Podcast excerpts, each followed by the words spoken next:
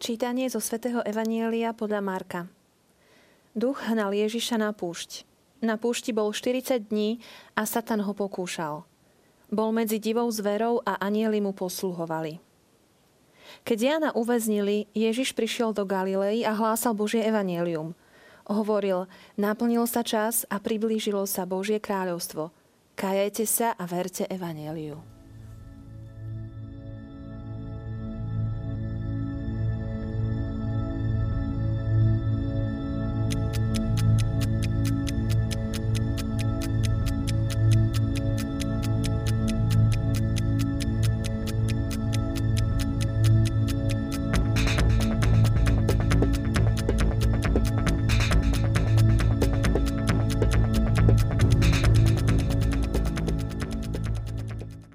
Drahí televízni diváci, začali sme pôstne obdobie a liturgia nám na jeho začiatku ukazuje Ježiša na púšti. Je púšť niečo, čo má negatívnu príchuť alebo môže byť v našom živote aj niečím pozitívnym? V pôstnom období budeme mať v našej relácii vzácneho sprievodcu a to otca biskupa Jozefa Haľka, pomocného biskupa Bratislavskej arcidiecézy. Som veľmi rada, že ste prijali naše pozvanie. Ďakujem, že som ho mohol prijať. A tak mi nedá na začiatku neopýtať sa, tak osobne na váš vzťah k pôstnemu obdobiu? Či pre vás toto obdobie predstavuje nejakú špeciálnu výzvu do duchovného života? Niekedy sa ľudia pýtajú, alebo si tak povzdychnú, že zase je tu veľký pôst, zase je tu veľká noc. Ako keby sa to len znovu a znovu opakovalo, každý rok to isté. Ale aj keď tie texty môžu byť rovnaké, to posolstvo je v podstate stále rovnaké a je to tak dobré, že je rovnaké, lebo je tak silné, tak hutné, tak hlboké, že nie je na ňom čo meniť. Ale to, čo sa mení, sme my. My sme o rok starší, o rok zrelší, dúfajme aspoň v niečom, o rok skúsenejší a pán cez to pôstne obdobie chce vstúpiť do našej konkrétnej reality, do konkrétneho e, vnútorného rozpoloženia, ale aj spoločenského rozpoloženia, ktoré práve prežívame. Takže chápem toto pôstne obdobie ako vstup Boha do našej reality, toho istého posolstva, ktoré tú našu konkrétnu realitu nejakým spôsobom e, má pozdvihnúť. Čiže pôstne obdobie nie je vymyslené od písacieho stola ako nejaký konkrétny časový úsek, ktorý si čiste len liturgicky vymedzíme, hoci liturgia má v tomto období samozrejme obrovský význam, ale je to ako hovoria Taliani, tempo forte, to znamená silné obdobie, keď nám sám Boh, nám, ktorí sme si tento čas na takú tú vnútornú duchovnú púšť, na to rozímanie vytvorili, nám dáva osobné, osobitné impulzy, milosti, dary a poženania k tomu, aby toto obdobie mohlo byť pre nás takým duchovným reštartom, duchovnou, duchovnou obnovou. A vy sám máte nejaké zvyky v pôstnom období, ktoré sú iné oproti iným liturgickým obdobiam? Áno, to pôstne obdobie je výzva zriekať sa, povedzme, a niektorých, e, niektorých dobro, do, dobrých vecí, ktoré nie sú vlastne zakázané, nie sú ani, ani hriešné. Ale je dobré vedieť si vytvoriť odstup od niektorých vecí práve tým, že sa ich na nejaký čas zriekneme. To znamená, že to, čo rád robievam, alebo to, čo mám rád, sa v tomto období snažím nejakým spôsobom sa toho, z toho, toho zrieknúť. Lebo e, človek je slobodný naozaj vtedy, keď dokáže a v podstate e, celé veľkopostné obdobie je o tom, aby sme sa oslobodili od seba a vykročili k druhým. Tu treba povedať, že pôsty, seba zaprenia, rôzne typy askézy, ktoré človek zintenzívňuje, v veľkopostnom období musia mať jeden jediný cieľ. To znamená prehlbiť osobný, konkrétny osobný vzťah k Ježišovi Kristovi a samozrejme s tým a neoddeliteľné od toho prehlbiť a naplniť ešte väčšou láskou vzťah k druhým ľuďom. Ak e, pôst nie je zameraný na toto, tak mu niečo veľmi zásadné chýba. Mohli by sme snať povedať, že toto je rozdiel medzi pôstom a dietou. Dieta je zameraná skôr na človeka, na jeho zdravie, na jeho líniu, na jeho váhu. Pôst je zameraný na druhého človeka, na Boha a na tú spirituálnu, transcendentálnu dimenziu, ktorú človek, ktorú človek neustále hľadá. je to trošku ako vo vzdušnom balóne, ktorý keď začne klesať, treba z neho začať vyhazovať veci, aby sme nestroskotali, aby sme mohli opäť vzlietnúť. Tak tú príťaž tej, tej, tej materiálnej dimenzie nášho života odkladáme na určitý čas, aby sme mohli vzlietnúť k Bohu, tak povediac. Takže odporúčate nám, aby sme si vždy na začiatku tohto obdobia dali akúsi víziu, čo by sme chceli za tých 40 dní zmeniť alebo dosiahnuť, aký cieľ by sme si mali dať pred oči? Akákoľvek tá vízia je, vždy má jedného spoločného menovateľa a to je láska, ktorú Ježiš definoval ako ochotu vykročiť zo seba, zabudnúť na seba. Dokonca on používa také veľmi radikálne slova zomrieť sebe a začať žiť pre druhého. E, myslím, že som to tu už spomínal svojho času. Viktor Frankl, veľký psychológ a logoterapeut, ktorý žil vo Viedni, e, spomína aj na základe svojich zistení, svojich vedeckých odborných zistení, že skutočné šťastie nájde človek vtedy, keď hľadá šťastie toho druhého. Že kým človek hľadá vlastné šťastie, vlastné naplnenie a na to je zameraný ako na základný cieľ, tak to nikdy v plnosti nenájde. Ale ako náhle človek vykročí zo seba, vystúpi zo seba a zameria sa na druhého človeka, a k tomu musí byť zameraný aj post, k tomu musí byť zamerané aj zriekanie sa niektorých dobrých povolených vecí a hľadá šťastie toho druhého, radosť toho druhého, plnosť toho druhého, vtedy túto radosť, plnosť a šťastie aj sám nachádza, ale v oveľa e, hĺbšom a trvalejšom rozmere. Asi takým najzákladnejším eh, znakom pôstu alebo symbolom je popol, popolec, ktorým sme boli na Popolcovú stredu teraz pred pár dňami pomazaní. A my ho máme tu aj v štúdiu ako symbolický predmet. Ja si spomínam, eh, keď sme pred niekoľkými rokmi objavili eh, pozostatky veľkého kardinála Petra Pázmáňa, ktorý je pochovaný pod svetiňou katedrály svätého Martina. E, mal som možnosť prvýkrát zblízka skúmať pozostatky človeka, ktorý zomrel pred mnohými storočiami a časť jeho kostry sa zmenila na tzv. brušit. To je biely prach, ktorý vznikne z kostí, ktoré znútra rozloží nejakým spôsobom, alebo tak povedať rozdrví vlhkosť, ktorú, ktorú tieto kosti nasiaknú. My sme pri e, identifikácii týchto pozostatkov e, zozbierali veľké množstvo a pietne samozrejme uchovali veľké množstvo tohto bieleho prachu, ale vtedy som si uvedomil, že skutočne to platí aj v takomto nejakom zmysle, že z prachu si a na prach sa obrátiš. A to musím povedať, že bolo vo veľkom kontraste k tomu veľmi e, decentnému a e, elegantnému pohrebnému e, odevu, ktorý mal na sebe tento veľký kardinál aj s biretom, ktorý mal na hlave. Jednoducho e, boli to znaky istého jeho veľmi významného, dôležitého postavenia, ktoré mal v spoločnosti, ale ani toto, ani, ani toto relatívne jednoduché oblečenie, ale predsa veľmi dôstojné oblečenie nezabránilo tomu, že sa s ním stalo to, čo sa stalo s mnohými inými ľuďmi, že jednoducho ich telo sa E, z časti rozpadlo. Teda, e, keď nám na Popolcovú stredu značili čelo týmto Popolcom a povedali, z prachu si a na prach sa obrátiš, tak je to o tejto pominuteľnosti človeka. Žiaden honor, žiadna funkcia, žiadne tzv. vysoké postavenie človeka nezabráni tomu, aby sme nezomreli a aby sme sa v hrobe potom nestali naozaj tým prachom. Jediné, čo zostáva, ako to hovorí svätý Pavol, je láska. Koľko lásky bolo v našom konaní, koľko lásky sme odovzdali cez tie naše funkcie, cez tie naše e, možnosti konať, cez ten náš akčný rádius. To je jediné, čo si prenášame cez tú hranicu smrti do väčšnosti.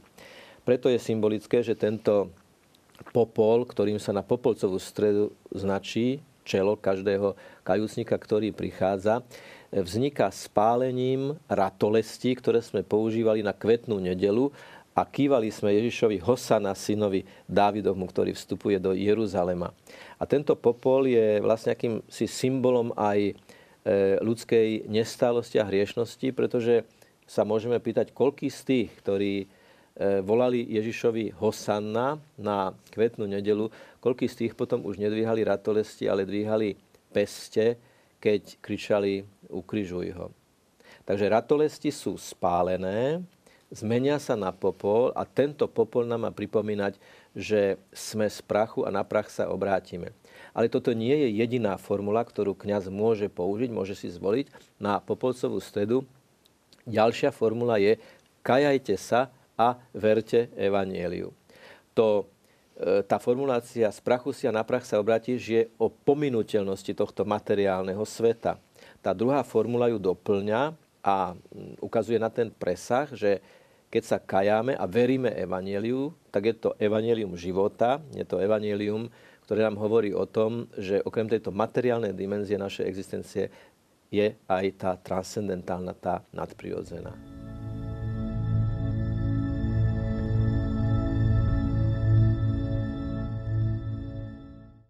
Náš dnešný evanieliový úryvok začal vetou Duch hnal Ježiša na púšť.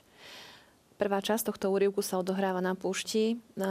Marek to zachytáva tak stručnejšie, iní evangelisti obšírnejšie. To slovo púšť nám nemusí znieť veľmi pozitívne. Nájdeme v ňom aj ten pozitívny význam, alebo to je niečo naozaj také s negatívnym podtónom? Je to slovo, ktoré má negatívny podtón, ale to ešte neznamená, že to negatívne v tom podtóne nemôže byť v konečnom dôsledku uzdravujúce. Pretože nemôžeme poprieť to, že púšť je skutočne priestor, kde nič nie je, len piesok, piesok, piesok. Nie je okolo nás nič a nad nami je nebo. To znamená, púšť je priestor ticha, priestor hlbokého zážitku Božej prítomnosti. V istom zmysle slova aj človek, ktorý sa sám nachádza na púšti, musí prežívať istú takú veľkú samotu a zároveň odkázanosť na Boha. A viem si predstaviť, že človek na púšti zažije to jadro svojej identity. Keď nie je na nič naviazaný, keď okolo neho nie je nikto a nič a človek si musí uvedomiť, ako si to, že on sám je jedinečný a neopakovateľný a zároveň aj veľmi krehký a závislí na svojom okolí nejakým spôsobom. Toto všetko spolu je dôvodom, prečo si môžeme aj myslieť, a aj to tak bolo, Jan Krstiteľ je toho dôkazom, že práve púšť je priestorom veľmi hlbokého, mnohokrát až veľmi mystického stretnutia sa s Bohom. To nebo, ktoré je nad ním a ktoré je odkazom na Božiu veľkosť, je tiež odkazom na to, že nikde nie sme, nikde nie sme sami. Ale my už hovoríme o tom duchovnom význame slova púšť. Ako e, človek dnešného 21. storočia sa má na tú púšť dostať? Čo je pre neho tou duchovnou púšťou, kde je sám s Bohom? Áno, to, čo sa môže zdať byť naozaj na prvý pohľad negatívne, pre moderného človeka je niečo, čo je dokonca aj veľmi potrebné. Preto všetkým nehovoríme o nejakej lokalite, to znamená o nejakej Sahare alebo akejkoľvek inej púšti. Nehovoríme konkrétne ani o piesku, ale hovoríme už o púšti v prenesenom zmysle slova. Prečo to človek potrebuje, moderný človek? Pretože myslím, že nikdy človek nežil e, pod takým tlakom na vnemy ako dnes.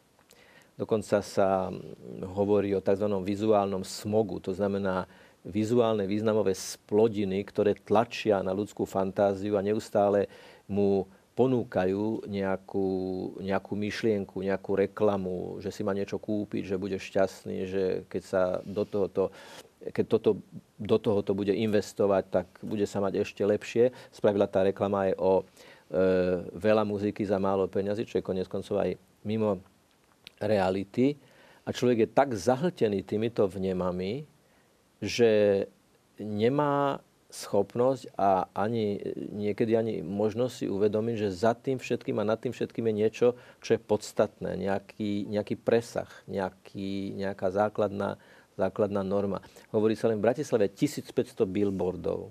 Dom už je reklamná plocha, stĺp je reklamná plocha, plot je reklamná plocha. Už veci nie sú sami sebou, ale sú využité na propagáciu nejakého produktu. Môžeme hovoriť, že je to istým spôsobom ako taký symbol toho konzumného prostredia. Konzumovať, kupovať, spotrebovávať. A preto človek potrebuje tú púšť, kde nie je nič, kde je ticho, kde nič netlačí ani na uši, ani na oči, ale človek sa pozrie sám do seba. E, máme aj v Biblii túto púšť e, označenú ako tá modlitebná komórka alebo izbička, na ktorej zatvoríme dvere a sme tam sami s Bohom, kde Boh vidí aj v skrytosti. A toto veľkopôstne obdobie je práve tým obdobím, keby si človek mal vytvoriť túto svoju púšť. Keby mal človek tie oči vlastne ako keby zavrieť a obrátiť do seba a uši zavrieť a obrátiť do seba a počúvať v sebe ten, ten Boží hlas. Je paradoxné, že to hovorím práve v televízii, ale e, v niektorých krajinách alebo v niektorých diecezách je aj taký zvyk, že cez veľký pôst si dávajú na televíznu obrazovku takú pôstnu plachtičku a nepozerajú televízor v tom období, práve preto, aby si čítali písmo, alebo aby spolu komunikovali, alebo aby počúvali ticho. Moderný človek sa bojí ticha, bojí tejto púšte, pretože práve v tom tichu sa mu začínajú ozývať myšlienky, ktoré sú mu možno možno nepríjemné, ktoré, ktoré nebol pripravený. Ale človek je dôležité, aby vedel prekročiť prach tejto, tohto strachu, počúvať ten, ten hlas, ten vnútorný hlas a aj sa do ňoho e, poriadne započúvať. A v Biblii máme to slovné spojenie hlas volajúceho na púšti. Ako si ho vysvetlíme? Áno, to má veľmi zaujímavé významy. V zásade v podstate dva. E, Ján Krstiteľ je hlas volajúceho na púšti, teda muža, ktorý prichádza z púšte, ktorý prichádza zo zážitku Božej prítomnosti, ktorý žije v maximálnej skromnosti, len naozaj s tým existenciálnym minimum, ktoré mu pomáha prežiť.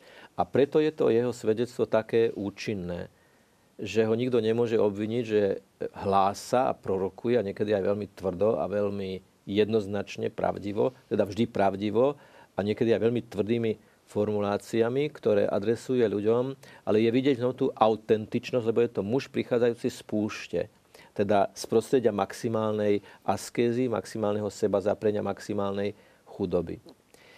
A niekedy práve tento muž prichádzajúci z púšte môže naraziť na ten druhý význam toho slovného spojenia, hlas volajúceho na púšti, že už to nie je o tom, ktorý hlása, ale o tom, ktorý by mal toto hlásanie počúvať. E, totiž je takou skúsenosťou, že ak sme v priestore, kde nie sú žiadne zvukové bariéry, kde nie sú žiadne predmety, tak náš hlas nemá žiadnu ozvenu. A preto hlas volajúceho na púšti v tomto zmysle slova je hlas toho, ktorého slova nenachádzajú e, v človeku, v jeho srdci, v jeho ušiach, v jeho vedomí a v jeho svedomí nejakú odozvu.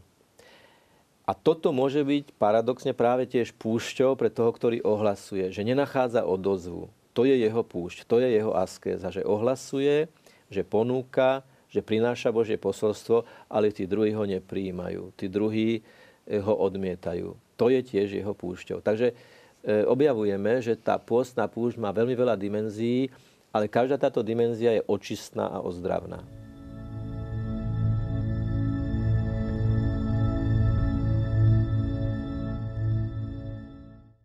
Ježiš hovorí, naplnil sa čas a priblížilo sa Božie kráľovstvo. Kajajte sa a verte evanieliu.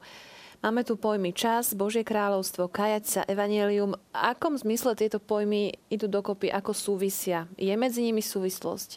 Áno, mohlo by sa zdať, že sú vedľa seba, ale že nemajú nejaké vnútorné duchovné prepojenie. Tak čas sa naplnil, to je tá prítomná chvíľa, ktorá je vždy tou plnosťou času keď my môžeme niečo konkrétne urobiť.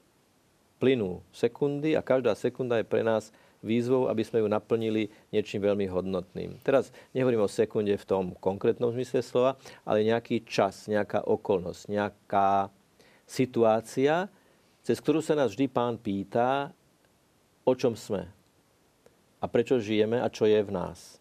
To znamená, plnosť času je prítomná chvíľa Napríklad prítomná chvíľa prežívaná v tom pôstnom období. Prítomná chvíľa je aj prijatie tohto popolca, prítomná chvíľa je aj rozímanie nad Svetým písmom. A na to nadvezuje ten ďalší pojem, a to je, že sa priblížilo Božie kráľovstvo. e, kde sa dvaja alebo traja stretávajú. V Ježišovom mene tam je aj on medzi nimi, lebo Božie kráľovstvo je vlastne o kráľovi. Kráľovstvo bez kráľa neexistuje. Kráľovstvo nie je politický pojem, ale, ale e, Božia prítomnosť. Teda Božie kráľovstvo je Božia prítomnosť, je prítomnosť Ježiša Krista. Čiže ak v plnosti času my prichádzame do spoločenstva s láskou, tak Ježiš hovorí, kde sa dvaja alebo traja zídu s láskou, teda v mojom mene, lebo Ježiš je láska, tak a ja som tam medzi nimi. Tam je Božie kráľovstvo. My sme pozvaní k tomu, aj cez veľkopostné obdobie, osobitným spôsobom, aby sme budovali Božie kráľovstvo, teda civilizáciu lásky, civilizáciu života. Ďalší pojem kajajte sa, ktorý nemusí znieť tiež príjemne, ako sme hovorili o púšti, že nemá príjemný potón, aj to kajajte sa. Áno. Ak máme v plnosti času budovať Božie kráľovstvo, tak musíme seba detronizovať z toho trónu. A kajať sa znamená uznať nado mnou niekoho, kto je zákonodarca a vzhľadom na ktorého moje konanie je niekedy dobré a niekedy hriešne. A uznať, že niekedy toto moje konanie je hriešne, je kajať sa. Čiže tá plnosť času a blízke Božie kráľovstvo nevyhnutne majú ako podmienku kajať sa. A verte evanieliu. No. A evanelium je to, čo sme si práve teraz prečítali, o čom práve rozímame. Evanelium je o tej púšti, o Jánovi Krstiteľovi, o týchto jeho slovách, o ktorých práve hovoríme. Veriť evaneliu znamená, že ak sa očistíme od toho zlého v tej plnosti času, budujúc Božie kráľovstvo, tak to nerobíme preto, aby sme boli prázdni, ale preto, aby sme sa otvorili pre tú nesmiernu bohatosť toho evanielia. Veriť evanieliu, teda veriť, že aj cez to Božie slovo, ktoré čítame, vstupuje do našej každodennej reality Ježiš Kristus. Osobitnou plnosťou času a prítomnosti Božieho kráľovstva v kajúcnosti je to, keď si otvoríme písmo, pomodlíme sa a veríme, že to slovo, ktoré čítame, je živé Božie slovo. Že to nie je úryvok z krásnej literatúry, ktorá bola napísaná pred 2000 rokmi, ale je to Kristovou krvou vykúpené slovo. Slovo, ktoré bolo inšpirované Duchom Svetým a tu a teraz mi to má čo povedať že aj keď čítam to isté slovo alebo ten istý úryvok viackrát, vždy niečo iné do mojej situácie mi Boh môže cez to povedať. Čítam to isté slovo s tým istým vnútorným duchovným nábojom, s tou istou vnútornou duchovnou energiou, ale ja som iný. Ja som sa zmenil. Ja to čítam v určitej konkrétnej mojej situácii. A mohli by sme uvádzať mnoho príkladov aj zo života svetých, ako, ako, ako to otvorenie toho Božieho slova, ako napríklad svätý Augustín počuje, vezmi a čítaj, on otvorí to písmo, prečíta tam konkrétny úryvok, ktorý už mnohokrát iste aj predtým čítal, ale zrazu sa tam e, preťalo alebo prelnulo to väčšné a to prítomné, konkrétne a z toho bola akási tretia kvalita toho Augustinovho obrátenia. Preto načím pozvať všetkých e, ľudí, ktorí chcú veľkopostné obdobie prežiť ako zážitok Božieho kráľovstva v plnosti času a vo všetkej kajúcnosti, otvárať si často Sveté písmo a čítať ho s vierou, že cez to písmo, cez to slovo živý Kristus vstupuje do našej reality. A keď by ste mohli dať nejaký uh, praktický návod, uh, ako čítať Sveté písmo, máme si náhodne otvárať, alebo uh, máme začať nejakými konkrétnymi knihami Svetého písma, novým zákonom, konkrétne napríklad v tomto veľkopôstnom období? Myslím, že môže byť veľmi inšpiratívne a môže to byť aj taký námet tešiť sa na nedelu, že od pondelka napríklad začneme si čítať to evanelium, ktoré sa prečíta nasledujúcu nedelu. My si ho prerozímame, prečítame, prelúskame a tešíme sa na to, čo budeme potom počuť od kazateľa, ktorý v nedelu bude hovoriť. A určite sa nám oveľa s oveľa väčšou sústredenosťou počúva príhovor kňaza, kazateľa, ktorý sa tiež pripravuje na to, aby ponúkol e, výklad k tomu písmu, najmä teda v tom jeho duchovnom dosahu. E, úplne ináč sa to počúva vtedy, keď už my vieme, aký je ten text a my už sme si k nemu vytvorili nejaký postoj. A ešte predtým si môžeme pozrieť túto reláciu, kde áno. rozoberáme to isté Áno, my tomu môžeme pomôcť, áno, aj preto to robíme. Otec biskup, chcem sa vám veľmi poďakovať e, za vaše myšlienky a teším sa už na budúce, aké ďalšie podnety nám dáte k tomuto prežívaniu veľkopôstneho obdobia. Ďakujem, že ste prijali pozvanie. Nech nám pri tom Pán Boh pomáha. Ďakujem pekne. Drahí priatelia, teším sa na vás opäť na budúce. Dovidenia.